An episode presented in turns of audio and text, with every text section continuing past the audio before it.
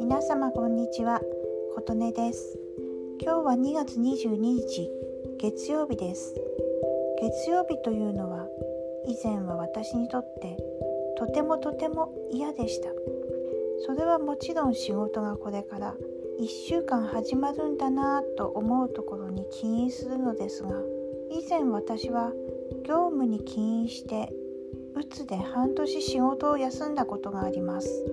もともと私は顧客目線など相手の立場になってどのようにより良いことができるのかということを考えるのに長けている部分がありました。それが部署の移動で人の死に関わる密接な業務をすることになりました。そうしましたら顧客目線に長けているその特性の対象が人の死になってしまいましてそれが良くなかったんですね。いろんな業務で人の死に関する話を聞く。情報を取り扱うようになりました。私はイメージを色で捉えるところがあります。それは共感覚とかシナスタジアとか言いまして芸能関係やアート関係の方に多いらしいと後に知りました。ともかく人の死に接しているその頃は私の全ての世界がイメージで黒一色になってしまいました。人の死が黒いイメージで全てを覆い尽くしてしまったのです。通常色のイメージが青空の青と例えますと白とは言わなくても翌日になるとせめて白っぽくグレーに復活してリセットしてそれでまた仕事に迎えるという気力が湧くそのパターンなのですがその頃は色のイメージが黒のままで全然ダメでした。それで5ヶ月間生理が止まり激痩せしてしまいました。その頃は風邪薬を見るとこれを全部飲むと明日仕事に行かなくてもいいなっていう本当にまずい状態になってました。自分でもこのままじゃダメだと思ったんですけど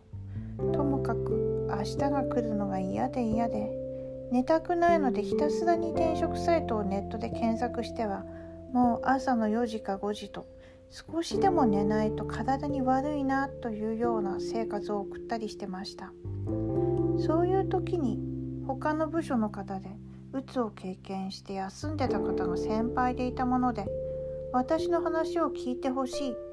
その人だったら今の自分を分かってもらえるんじゃないかと思って訪ねていったことがあります。そこで一通りその方に今の現状や気持ちをお話ししましたがその方の口から発せられた言葉が「休め」でした。何かこう私はその時に休んだら負け的な感じにずっと思っていたのですが自分の中で休むという選択肢がなかったので休めという言葉はとても刺さりました。あそうなんだ。今自分に必要なのは休むことなんだ。それほど今の自分はそんな風な状態になってたんだということをやっとそこで自分で理解ができました。実はその直前上司に面談をしていました。こういう状態なのでどうすればいいんでしょうと。私としては別の係に変えていただけたらと。人の死を扱わない係も普通に別にありましたので。私まだそうしたら復活できると思います。立ち直れると思いますっていう話をして直属の上司は分かっていただけたんですけどさらにその上の上司があなた甘えてるだけです。あなたはそのように見えない。っていうことでこれからも引き続きその仕事を続けるように言われていたのでもういっぱいいっぱいになってました。その先輩の休めという言葉あそっか。なるほど。それでいいんだと思いました。それですぐ病院に行って診断書を取りました。診断書にはちゃんとそのように休んで休養して治療が必要ですと書いてありました。職場にすぐ提出して休みました。当時1ヶ月半の療養を要するというような書いてたと思うんですが結果的にそのお休みも延長していただいて半年休みました。半年後にやっとなんとか別な部署の仕事。別な環境だったら立ち直れるかなということでその時は移動をして立ち直りました。でもまあその後10年以上経ってから結果的にトータルでその組織は私に合わなかったなと思う部分があり前向きな理由で辞めることになりましたが辞めた今はフリーで本当に幸せな状態にいます。休めという言葉は命を救う魔法の言葉と今では思います。